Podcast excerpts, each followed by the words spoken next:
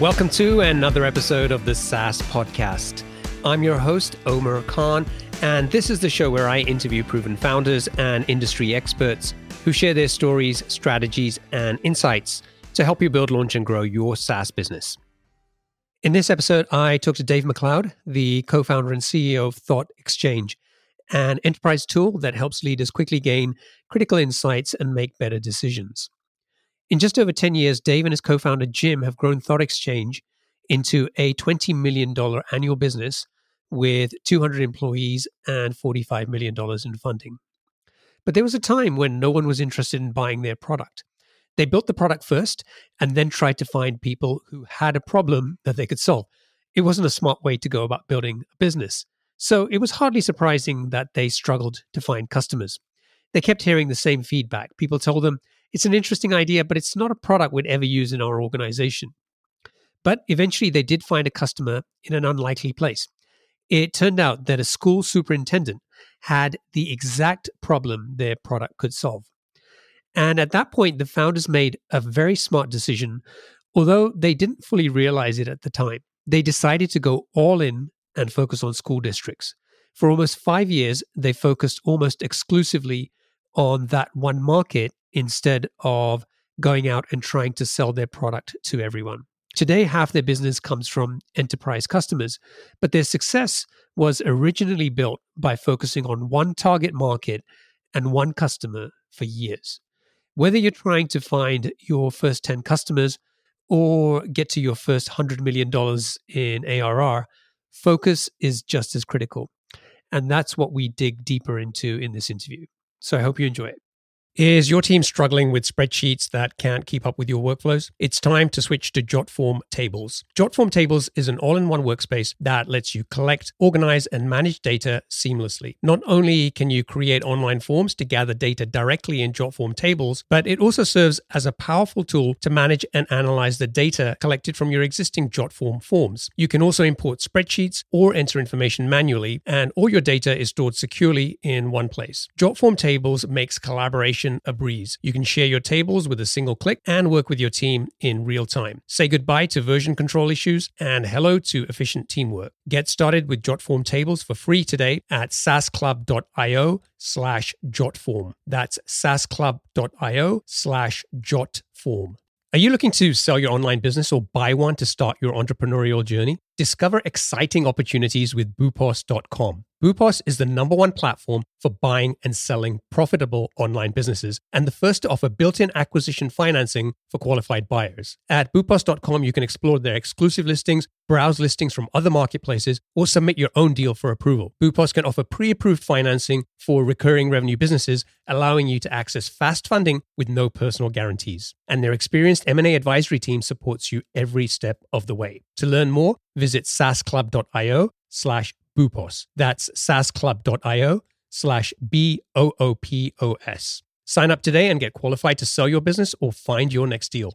Hey there, SaaS founders. Are you looking to grow your B2B SaaS business to the first million in annual recurring revenue? I've got something that can help you. Introducing the SaaS Club newsletter, your weekly source of proven strategies, practical insights, and exclusive interviews with successful B2B SaaS founders who've been in your shoes and are ready to share what they've learned. Each week, you'll get a quick five minute read delivered straight to your inbox, full of growth tactics, lessons learned, and insider tips to help you tackle those early stage challenges and grow your business to seven figures and beyond. So, what are you waiting for? Head over to saasclub.io slash newsletter and join over 4,000 other SaaS founders and entrepreneurs who are already using these insights to grow their businesses. Subscribe to the SaaS Club newsletter today and get the support you need to keep moving forward on your SaaS journey. Dave, welcome to the show. Hey, it's great to be here. So, do you have a quote, something that inspires or motivates you and you can share with us? The one that comes to mind right off the top is that uh, good judgment comes from experience and experience, well, that generally comes from bad judgment. That's uh, that's my favorite. There's versions, all sorts of different versions of the same quote, but it sort of talks about the fact that uh, the crucible of good judgment is the fact that you screw up a lot. Love it. So tell us about ThoughtExchange. What what does the product do? Who's it for? And and what's the main problem that you're helping to solve? Yeah, so ThoughtExchange is a discussion management platform. It's a way to have a conversation with a large group of people, large meaning 10 to 100,000, uh, in a way that removes bias and surfaces important thoughts rather than just frequent thoughts. So we are now a company that's used by a growing number of the Fortune 100 actually and as well as lots of public organizations sort of across north america to have large conversations with their uh, constituents. Okay great. So the company was founded in 2010 tell us a little bit about what you were doing before you founded thought exchange and, and how you came up with the idea for this business. Yeah so um, i went to four different colleges and got zero degrees. And i was an outdoor guide. I was uh, wannabe musician and a writer, and I took photography and math and, and political science. And that really prepared me to be an entrepreneur and a consultant. And so I was actually, I'd founded my own businesses doing leadership training and consulting and developing workshops and courses and things like that.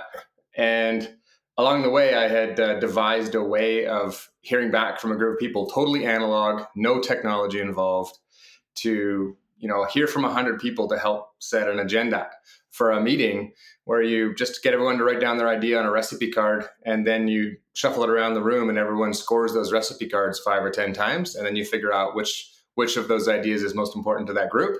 Sounds like a pretty simple thing but people just loved it because it actually did a lot of things. It removed people's names from the process. They could share their ideas freely and there was a good process. I tell you that story because at the same time there was another guy by the name of jim firstbrook who was a principal engineer, physicist, and a product manager at a company called Creo that had just been sold to Kodak. Uh, you know, a nice billion dollar exit sort of thing. And he had just read The Wisdom of Crowds and was trying to crack software to be able to to solve for how do you get a crowd to come up with an answer to a question. And a common friend of ours named Lee White that both has an outdoor guiding background said, "Hey, you guys got to meet each other." And famously, Lee came to me and said, Hey, you really got to meet Jim. He's trying to basically do what you're doing in software. He's trying to build collective intelligence software. And I was kind of like, no, thank you. not, not interested. Not really my thing. And he then went to Jim, his friend as well, and said, Hey, Dave, you know, is this guy who uses recipe cards and drives around to all sorts of places and puts on meetings with all sorts of people. And Jim sort of famously was like, Yeah, not interested. And so, despite that, Lee was very persistent, and I managed to be persuaded to go to the very first alpha look from the first group of developers that brought the alpha of ThoughtStream at the time out. And uh, I, I, saw it and I was like, wow, I'm, I mean, infinite recipe cards. That's basically what occurred to me. That's kind of a big idea. And so Jim and I got in our first argument within, you know, three or four hours of meeting each other. And the rest is kind of history from that point. Love it. So g- give us a sense of the size of the business in terms of revenue, employees, how much money you've raised so far. Yeah, so we're sort of just just uh, under a few hundred employees. We're just just this year we just passed uh, 20 million in ARR and and grown pretty strong. Growing very strong actually. We've raised just over 40 million dollars um, so far as an organization. Those are some general things as of right now. Awesome. Okay, so you and Jim get into an argument in the first few hours. Sounds like a match made in heaven. Exactly. How did you guys move forward on this idea? Like when you mentioned ThoughtStream, is that what kind of like the first version of this product? Is that where it all started? Yeah, well, it was actually called Sophia, I think, at first, and then ThoughtStream was the first thing that came to market. And yeah, it was sort of, you know, I, I came from having built a career around doing this sort of work with with paper. I had an instinct for what what it could do. And the technical team was taking a different approach, which was like what's possible given building software to solve for a problem. And I will note that, uh, you know, I just talked to a CEO who just exited their business for around a billion dollars and they had a very specific corporate business problem that they solved and built software for. And, uh, I like to say that I, I, very famously we didn't do that. We actually did the classic mistake of we actually were like, wow, you can build software to have a conversation with 10,000 people. That's great. Let's let's really create that solution and then we'll go wandering around the world trying to find people who have a problem that we could solve, which is uh, a terrible way to really go about building a company. Yeah. You got to think about it. And so I really, it's one of those things, you know, do what I say, don't do what I do, because uh, it was a terribly dangerous and risky way to create a whole category and define a software category based on a capability that people I, it wasn't really clear anybody actually wanted to do such a thing if that makes sense. Yeah yeah. So i mean that was one of the questions i was going to ask you was like how did you go about like validating the idea? It sounds like you didn't right? You had the well really i mean we we did that in a way where we took it out to all sorts of people. We took it out to corporate leaders and business leaders and government leaders and school district leaders and the first nations health authority. And like we took it to everybody. And and sort of like hey we got we built this capability. What do you think? And again this is in the spirit of advice. This is i don't advise this at 2020 hindsight. However it's what we did and we, we went to, to validate and we actually heard some really interesting feedback. This was 10 years ago and we were sort of like hey you can talk to people. You can talk to a thousand people. They all get to see the thoughts of one another and rate them and then you get to figure out what matters to them and you can learn all sorts of fascinating things. And we sort of we heard over and over again well frankly there's two major problems. One we don't really want to hear from everybody i don't know why we would and two, this idea of everyone seeing each other's thoughts totally openly like this is way too open and vulnerable for our organization. Like that will never fly. Big problem. So interesting idea, but A, I don't want it, and B, we'd never allow it. So thank you for the time. So we, we heard a whole lot of that and we're like, but it works, you know, don't you want to? So we sort of, I feel like we kind of created the Zune. It was very early, great capability, but nobody really wanted it. And yet we we kept fighting. We kept fighting with somebody must want this, and we were very fortunate to find that uh, disproportionately a school superintendent of all personas has a very specific problem where they have a very decentralized group of constituents, and it ranges from staff members to to voters to parents to community members and then students themselves and they were like wow a tool where i can talk to thousands of people and help solve you know my problem of trying to fund my school district and and hear from people and understand what I should put in elections and figure out how to reshape boundaries and things like that. They were like, this is a perfect tool for that. And so we are like, wow, really? Okay, great. We are a educational leadership tool that helps superintendents make amazing decisions by involving thousands of their uh, constituents. So we were like, okay, great, let's do that. That's that sounds like a buyer. They're interested. We can create value there. They want us. They love us. So let's become an education company. How long did it take you to get that first customer? Uh, you know it was actually sort of we we had our first five very random customers uh, sort of within six months or so of bringing the product out like and then the next six months after that we sort of we're able to get paying customers, uh, start to see a pattern of five or six paying customers that had a similar ish business problem in the next sort of six months after that.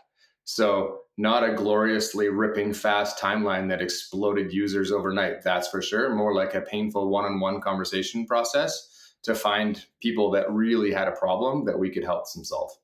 Do you remember how much you were charging for the product then? yeah, well, geez. So we, in the spirit of talking to a bunch of founders, uh, we have ranged from uh, thirty nine ninety nine a month to well over a million dollars over the course of the, the lifespan of of ThoughtExchange. Meaning we we were like, well, maybe the low end of the market where people just we need a Visa way of being able to run a very simple exchange that has none of the features, none of the analytics, none of the software and support and things like that. And we tested that and we sort of had to we worked through all sorts of different pricing and packaging and service and support modules to be able to figure out how can we actually solve the business problem that we're out to solve and then eventually landed where you know a school district might buy us for between twenty and forty thousand dollars software and some services um, and a corporation might buy us from between a hundred thousand to a million dollars and then how did it play out once you've you've got that first you know school district as a customer you focus on that market what happened next yeah. So ThoughtExchange, you know, six or seven years ago, the website would literally hit you with a bus. Like you would get there, and it would be like a, there was a there was a video of a bus, and it would like hit you as you came to our site, and then there'd be a picture of superintendents who loved us, and we were helping solve problems, helping hear from their unheard majority, helping them understand things, and we would we sh- we would showcase all you know twenty five of them would be on our front web page and we were like, we are the solution for doing large scale constituent engagement for school districts. And we just built that. We actually, at first, it was like, well, let's do 50%. And then I was like, how about let's do 70? And then Jim actually was like, you know what, let's do 90, 95% until we actually can build out the product properly and get some scale inside our, our services and the, our technology and make it a bit more mature. We're creating a ton of value here. Why would we do anything else? It's a huge market. Let's just stay let's just stay put here until we get the product really baked.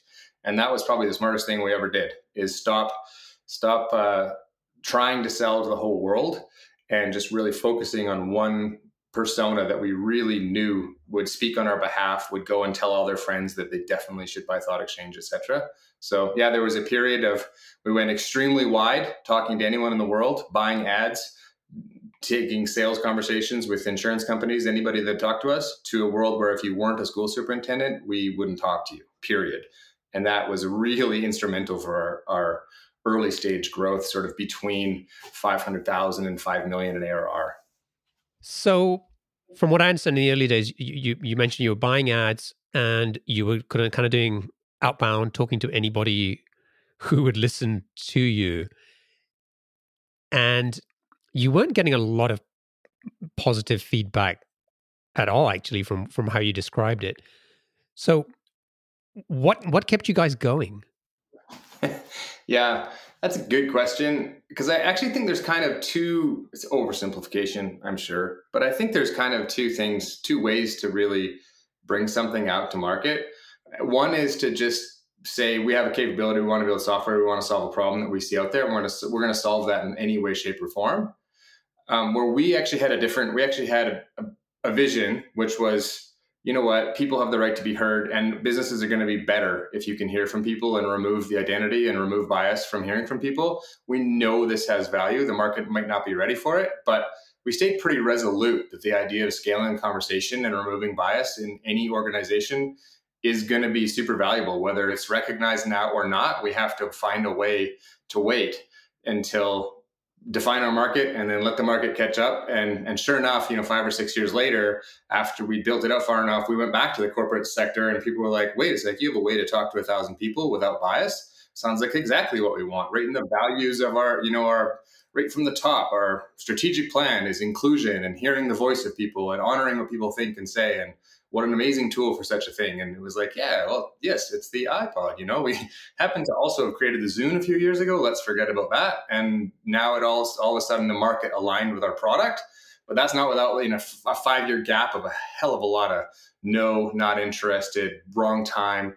And so we were almost just stubborn with our vision of like this thing has value. We're it just has value. You can't dispute the fact that hearing from 2000 people and knowing what matters to them has value. So we just had to say mission mission critical, eyes on the prize. Our vision has to get to the other side, which I think is only right once in a while. Because I think oftentimes with products, you should just listen to exactly what your customer says and solve their problem near term, not have a vision for what you think is possible, if that makes any sense. Yeah. How much were you, in, in terms of revenue, were you generating in those first few years when you were focusing on on school districts? I mean, we were we were doubling and tripling our revenue on small numbers. So you know, when when your first year revenue is ten thousand dollars, that's not so hard. But so we went from like tens to hundreds to several million over the course. But it took us, you know, doubling or tripling in the first years. Tripling our revenue meant going from a hundred to three hundred, and then over a million, and then getting over two and three million within three or four years. So it wasn't sort of rocket ship growth from an overall you know jump up to 500 million in in ARR point of view, but it was very steady growth, very you know good growth for a, a company that's doing better than doubling every year. But it was just sort of staying staying humble and knowing that doubling 500,000 to a million is a great thing to do, or to 1.5 million. I don't I can't remember the exact specifics, but we were always within sort of doubling or tripling on those small numbers. And then in those first few years, you stayed focused on on school districts as your target market. Hundred percent. I mean, if there's this is my uh, that's why I, I gave you the quote.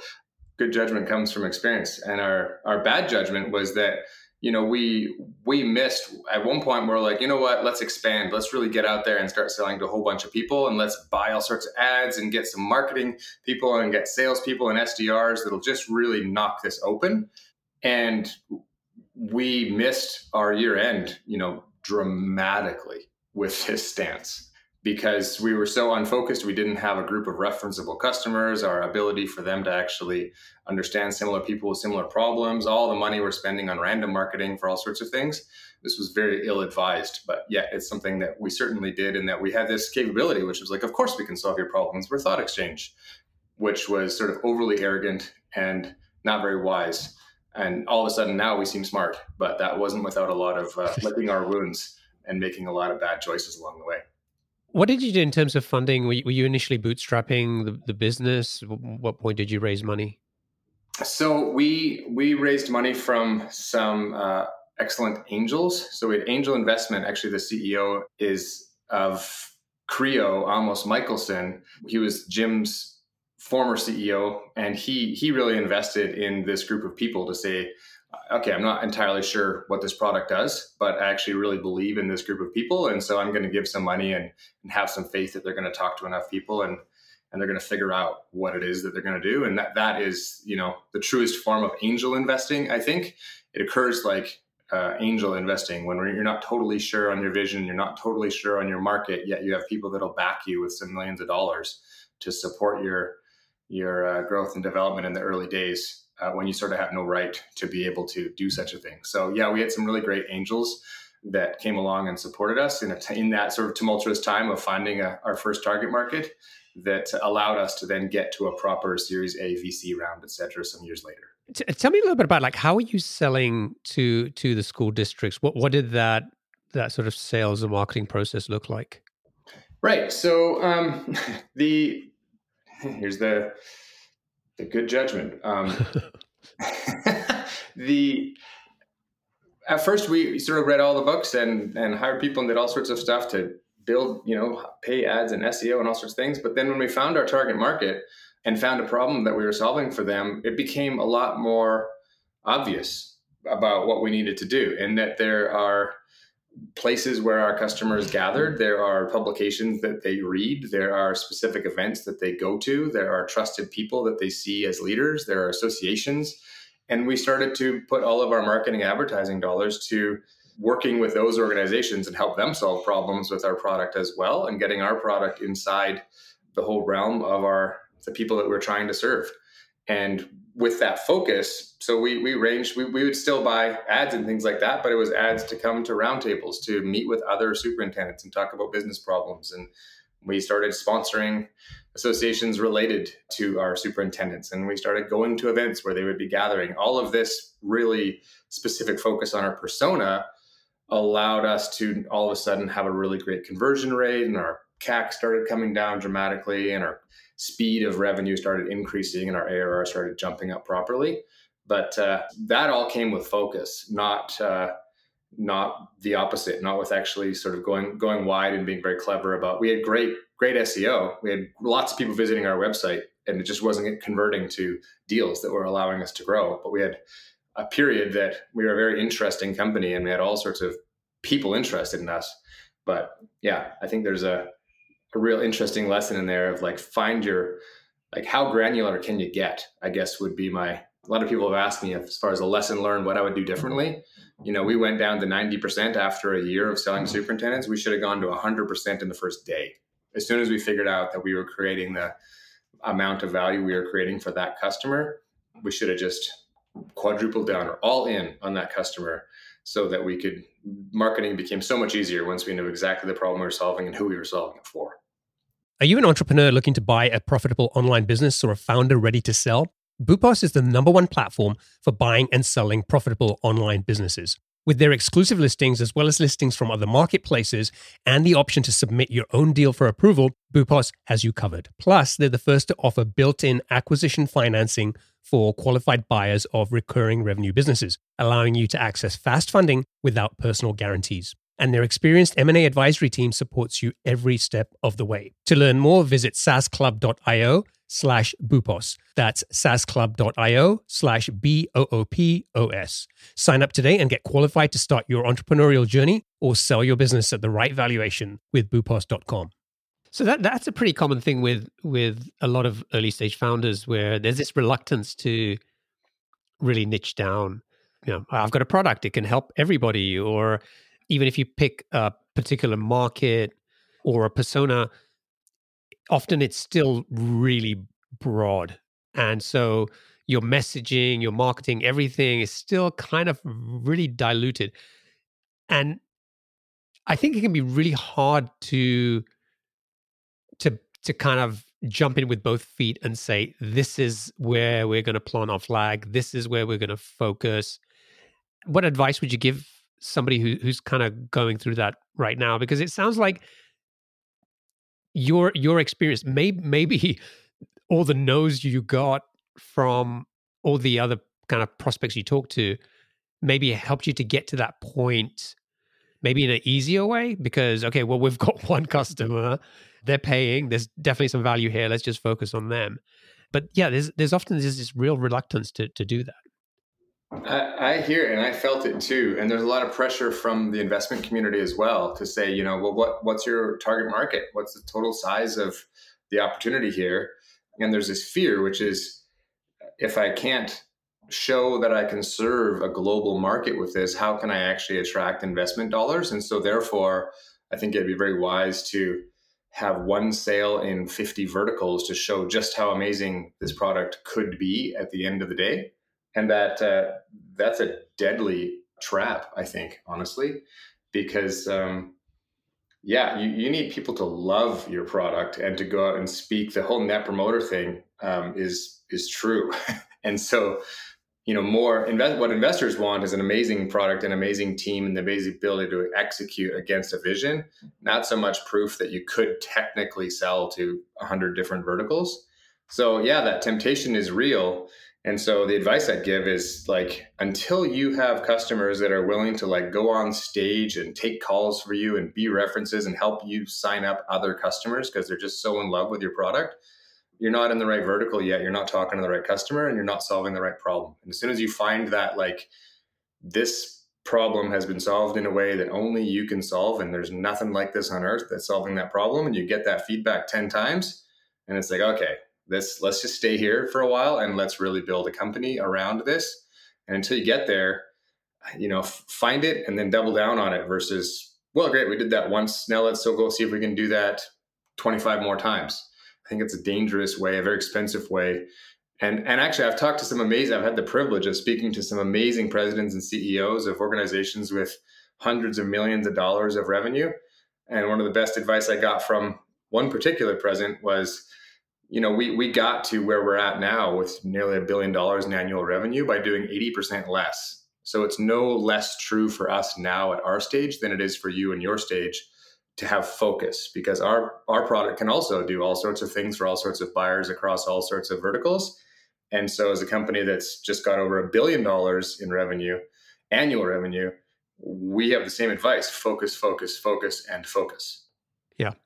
Yeah, I and, and did you get any pushback from maybe like investors in, in, in terms of focusing on oh, school oh, yeah. districts? Yeah, because there's a, um, you know, it's it's this market size thing, and I think it's pretty agnostic as to which market you focus on. If you focus only on left-handed frisbee players, then you know the investors will be like, well, what is the total size of left-handed frisbee market? And you're like, well, actually, you know, it's it's it's pretty big if we can crack this market it's the rest of the planet but there is an overall near term pushback. But what i found is that was especially true for short-sighted investors which we don't have any in our company but we definitely got a lot of no's from people that were like you know what? This market i don't effectively it came down to i don't see how we're going to sort of flip this company in a few years based on this market and this trajectory Whereas the investors that did come in and double down were like, well, I see how this could become a global phenomenon if we can really keep cracking things in the right order here and follow crossing the chasm. And, and, uh, so yes, it scared off some investors to say, well, I don't know, the education market is, you know, 10,000 school districts that are sort of large and that's not the most sexy place to put capital right now. The ed tech world is, you know, some investors love it and some investors really don't it takes a particular investor to understand you know we're now working with some of the fortune 50 on seven figure deals and solving enormous problems and they're like yep that's what i saw in the early days but that doesn't uh, that was not true across all investors absolutely um, there was a lot of fear that your target market's just too small and we would try very hard to say well it's about focus and scale and getting it right and building the team. And then we're going to be able to go out and go to get to where we are now as a company. But that was not obvious in many attempts to raise money that didn't result in term sheets. Yeah, I, I remember talking to the founder of Go Guardian, which is uh, a, a, content filtering solution for like K 12 schools. And um, he, he said something similar where a number of investors were were just they were getting rejected because they were just told that you know K twelve market just doesn't have money and and you you got the wrong strategy here. And then that company, you know, when when I last spoke, I think they were doing over north of like fifty million ARR. So again, it goes back down to if you focus, then you know even if the market size may not be huge, it gives you a way to very clearly solve a problem for a very clear customer and and your messaging becomes like super sharp. Absolutely. Yep. And, and i mean there is there's a lot of you know i would say a lot of questions you need to keep asking yourself through that. Are you developing product features capabilities that are at least a little bit vertical agnostic, meaning would this have value across, or is this something that we're building only for a very specific user? You do have to sort of think of those things as you're going through and you're building out the product so that you're not you know making the product that would never work for anyone else because you're only focused on one target market. I think that's an interesting balance but that's also pretty product specific.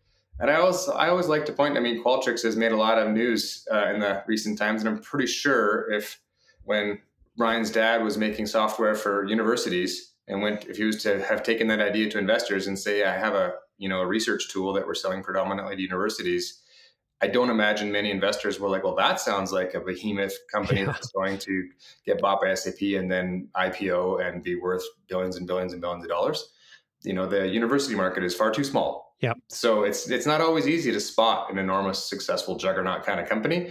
And so also as a founder it's probably good for you to spot it yourself and know what you have and know what you're building and be resolute about that so that uh, investors can either be uh, right along with you or they can realize later that they missed it which is i think that's an important attitude to have yeah so i, I want to talk about kind of the process you went through to make the shift and and expand beyond school districts but before we do that tell us about techcrunch Which part? You the part we were talking about earlier? Yeah. yeah. Well, I will. Uh, just before the we started recording, I was saying that uh, when I was sort of in the one to five million dollar mark, uh, there was a point in my life that I actually. Uh, you know, every day I would open TechCrunch and read it in the morning, and there was some other funding announcement of some company that was doing better than me, and I found it like I just, eventually I deleted it I was so pissed off every day at like all these other companies that seemed to be doing always better than me, more successful, and finding better capital and better traction and the whole thing. That eventually I was like, you know what? Screw this, delete. I can't read this anymore. I just can't wake up every day feeling like I am somehow less than all these other amazing founders that are better than me. Yeah. So I was like, I got to focus on my business. So I like stopped reading TechCrunch for a while because I just did not want to hear about the success of other founders because I found it a bit uh, disheartening when I was trying to build a great company and we weren't, you know, being successful in that moment, getting term sheets, et cetera, et cetera. So yeah, I don't know if that's the story you wanted me to tell, but yeah, yeah, the moment.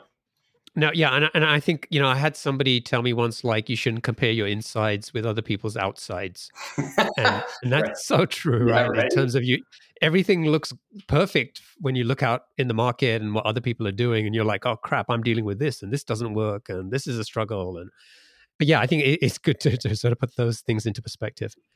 Yeah, and you know, I think it's also I think on that note, it's eventually then all of a sudden then you go and you raise money and then you feel a bit more successful and you reinstall TechCrunch. Um, and then you're able to actually talk with many of those founders that had great outcomes and things like that. And, and you're right. Sometimes an outcome is like a, well, yeah, you know, we exited because actually we stopped growing, or maybe we raised money because we ran out of money, or there's all sorts of reasons why. And sometimes it's just massive success and they're crushing it. And let's give give kudos where kudos are deserved. But yeah, often you don't know the story.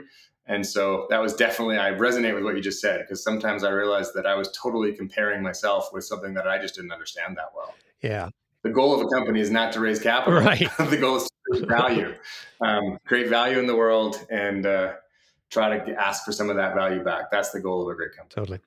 All right, so let's talk about how you you sort of expanded beyond school districts. So things that things that seem to be going nicely. You're you're getting more and more customers. Revenue is growing. At what point did you decide that you were going to move into other areas and other markets? Yeah, so you know, um, I kind of see it as a bit of a trifecta of things that happened. So, so one thing that happened is, you know, starting starting three or four years ago, we came back to the to the corporate sector and said, hey, like we're ThoughtExchange, and we have a very we actually have the world's most advanced platform for hearing back from thousands of people, and just curious if this is now valuable, effectively, not said said in different ways. And the message had changed like I alluded to, people are like, wow, this seems fascinating. What do you do? And oh, this is a very uh, complete platform with complete capabilities. And this sounds like a uh, tons of value and tons of interest. And while that was good, there was also sort of a one on one by one showing process because people weren't going in and Googling, you know, hybrid work solutions and anti bias technology and unconscious bias removal and uh, new leadership paradigm. This wasn't something that was really anybody was looking for three or four years ago. But when they saw it now, it was like, this is a really interesting product to go talk to my sales team or to help with a new leader that just got onboarded to hear back from a hundred or a thousand of the people that are working for them. So there was like resonance all of a sudden, except we were still a bit of a, a disruption because we were like, hey, you can talk to a thousand salespeople instead of flying them all to Orlando. And they're like, well, that sounds great, except we already sort of have, you know, tickets for Universal Studios. So I'm not really sure if we want to cancel our Orlando trip just yet. The reason I tell that story is because like now the market was ready and people were talking about it. They're very accepting. We got some great early adopter customers and lots of use cases and success stories and things like that. But then what happened is that as that started to grow, then COVID happened. And all of a sudden people were like, well, wow, we actually now ThoughtExchange wasn't a disruption that was saying, hey, we want to disrupt the way you're thinking and the way that you're doing work and the way you're talking to people. All of a sudden, work had been disrupted and ThoughtExchange was a solution. So at one point in the early days of the pandemic, we were a thousand percent year over year from a user uh, growth perspective on the platform because people were like, we need to talk to these people and we have no sort of way to fly them together, and all of our analog ways of gathering people are gone. And then add on top of that, Black Lives Matter, anti racism, the whole push to actually drive towards removing bias and uh, people finally waking up to the value of diversity, equity, and inclusion and saying we're going to actually operationalize this and put some budget behind it. And now all of a sudden, we're out with these amazing customers talking to sales organizations and being launched by CMOs and CEOs and all sorts of super exciting stuff.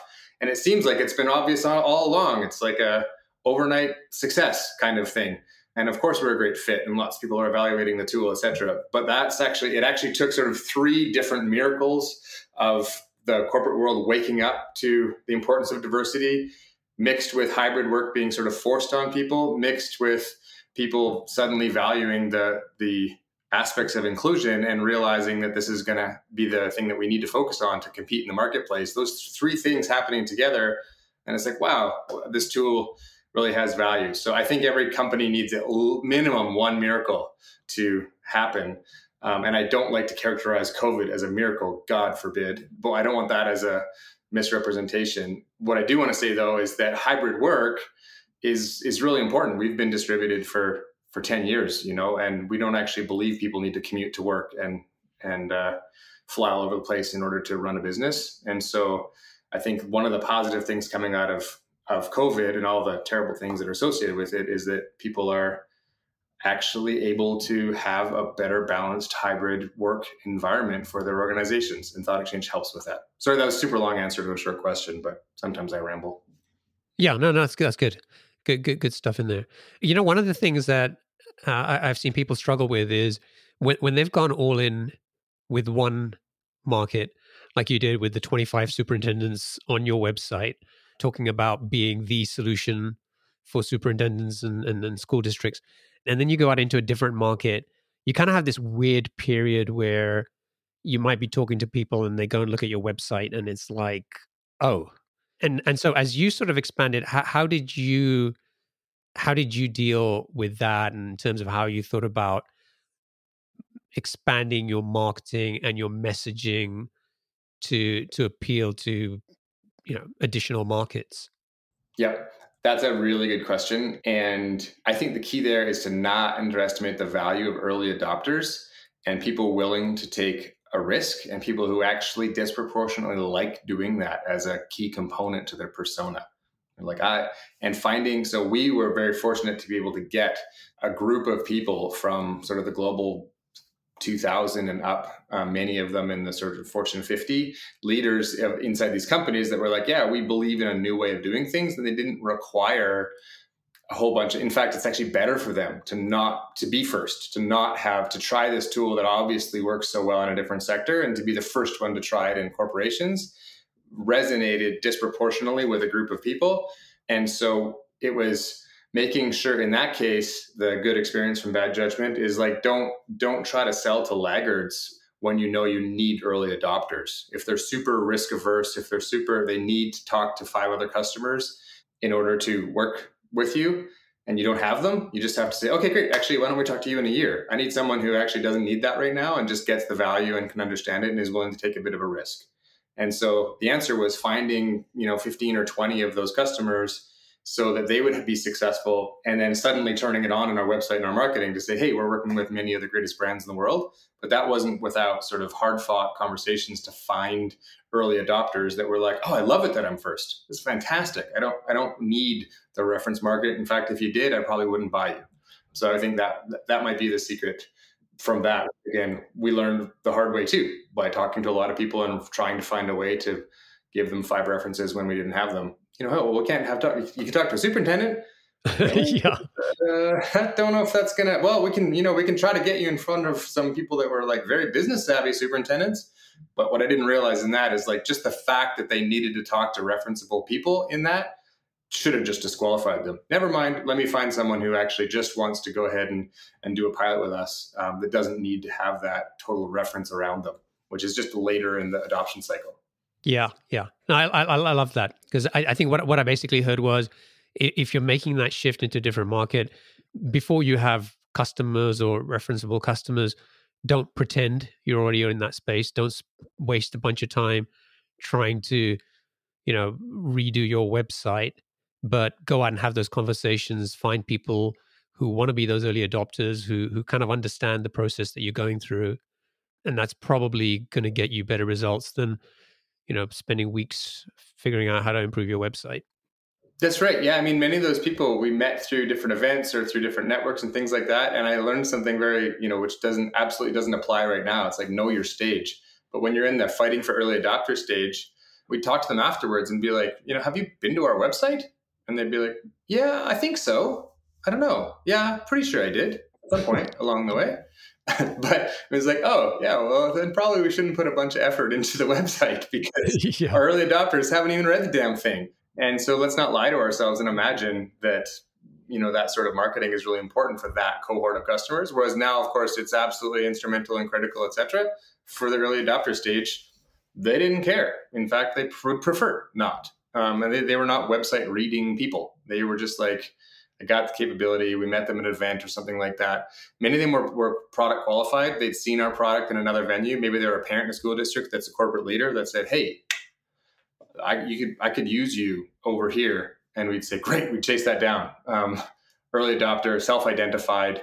How can we help you solve a business problem uh, and expand from that to excitement? Yeah, love it. Okay, we're, we're going to have to wrap up, uh, go into the lightning round. Before we do that, just one quick question. Roughly what percentage of your customer base is now superintendents? So we're we're sort of getting up past uh, on track to be 50-50 sort of in uh, the next three or four quarters. So our, our corporate is catching up dramatically, but our, our education continues to grow pretty quick right now as well. Got it. Great. Yeah. And that, that on its own, I think is really valuable. It's just the, the lesson that just because you pick one market and you plant your flag there doesn't mean you're stuck there forever. And, you know, you can expand out when the time is right and makes sense.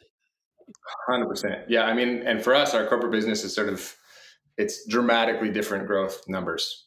And that's, that can happen yeah. once you have, uh, once you have the right levers in place. But uh, yeah, I don't want to have a moment where they delete this podcast because that made it sound too easy. yeah. it sure as hell isn't. All right, uh, let's get on to the lightning round. So I've got seven quick fire questions for you. Just try to answer them as quickly as you can. All right. All right. What's the best piece of business advice you've ever received? Best piece of business advice is is don't listen to business advice and and, and ask people to tell you stories and also don't give advice, tell stories. So someone's like, you know what, you should do this. You should ask them, well, you know, why why do you think that? And what experience do you have that makes you think that? And the story is way better than the, than the advice. What book would you recommend to our audience and why? Uh, my book. I wrote a book. I have to say my own book. Uh, I wrote a book called Scaling Conversations. It got published by Wiley. So there's a fearless moment to plug my own book. Great. We'll we'll include a link in the show notes to that book. Uh, what's one attribute or characteristic in your mind of a successful founder? Some mixture of of empathy and uh, empathy and vision. Like being able to that's not one but it's like i think great great founders are like they deeply empathize with the problems that their customers are facing and they actually have to deeply want to solve them for their customers reasons not for their own reasons. Um, but that has to blend with and why do i want to help them solve that problem? You better have an answer to that. But i would say empathy plus some vision. What's your favorite personal productivity tool or habit? Um, productivity tool would be jumping in the lake as many times a day as possible. And when not near a lake, go biking. And when not near a biking place, go skiing for at least an hour. Love it. What's a new or crazy business idea you'd love to pursue if you had the extra time? Of course, very related to the discussion management space is uh, I think that non-alcoholic drinks could actually be super sexy and interesting they just are so boring right now and it could help solve a lot of problems. And you know if it became as exciting as like fancy pickles and mustards and when you're about to have like a really awesome cleansing whatever non-alcoholic something or other you could solve a lot of interesting problems and save a lot of marriages. I like it. What's an interesting or fun fact about you that most people don't know? I'm a wannabe musician. I just I just recorded an album last week with my old friends and bandmates from uh, from years ago, and I took PTO and vacation time and actually uh, decked out a place and recorded a rock and roll album. Because I, uh, despite my CEO dom, I, am still a wannabe rock star. That is awesome. uh, and finally, what's one of your most important passions outside of your work? Uh, you know what? I would be remiss if I didn't say being a dad. I have three kids, three boys, and uh, I have an amazing wife and my mom. Uh, so I'd say, yeah, I'm. I think all of this has to be for uh, for something. And so I'm hoping that I'm pulling through as a as a good dad um, with all this work. Awesome. All right. If people want to find out more about ThoughtExchange, they can go to thoughtexchange.com. Yep. Uh, the book is called Scaling Conversations, and we'll include a link in the show notes to that. And uh, if folks want to get in touch with you, what's the best way for them to do that? Uh, LinkedIn, Twitter. Great. We'll include on, we'll include those links as well. That'd be amazing. Yep. Awesome. Dave, thank you so much. Uh, it's been a pleasure. Thank you for uh, sharing your story and uh, condensing down what's happened in the last 11 years or so. Appreciate that. yeah. That was a valiant attempt on my behalf to try to condense something down. I hope it provides some level of value. We'll see. Uh, and, and, you'll you'll have to uh, send me a link once you uh, uh have your album published or whatever it is you're going to do. And uh, I will do that. Yeah. Great. Well, thanks so much. I wish you and the team the best of success. Awesome. Cheers. Do you dream of owning a profitable online business or are you looking to sell yours? Boopos.com is the number one platform for entrepreneurs and founders alike. With Boopos, you can discover exclusive listings, browse listings from other marketplaces, or submit your own deal for approval. As the first platform to offer built in acquisition financing for qualified buyers, Boopos makes it easier than ever to acquire a recurring revenue business without personal guarantees. Their experienced M&A advisory team is dedicated to supporting you throughout the process, ensuring a smooth transaction. Don't miss out on this exciting opportunity. To learn more, visit saasclub.io slash boopos. That's saasclub.io slash B-O-O-P-O-S. Sign up today and get qualified to sell your business or find your next venture. Are you still wrestling with rigid spreadsheets that slow down your team? Jotform Tables is a solution you've been looking for. Jotform Tables combines the power of a spreadsheet with the flexibility of a database. You can collect your data through customizable online forms, and Jotform Tables automatically organizes and stores all the data submitted through your Jotform forms. You can also import and export files and collaborate with your team effortlessly. All changes are synced in real time, so everyone is always on the same page. But Jotform Tables is more than just a spreadsheet alternative With conditional formatting, data visualization, and more than 250 integrations, it's a complete productivity platform for your team. You can even automate tasks and workflows to save time. Ready to centralize your data, boost your team's efficiency, and take your productivity to new heights? Sign up for free at saasclub.io slash jotform. That's saasclub.io slash jotform.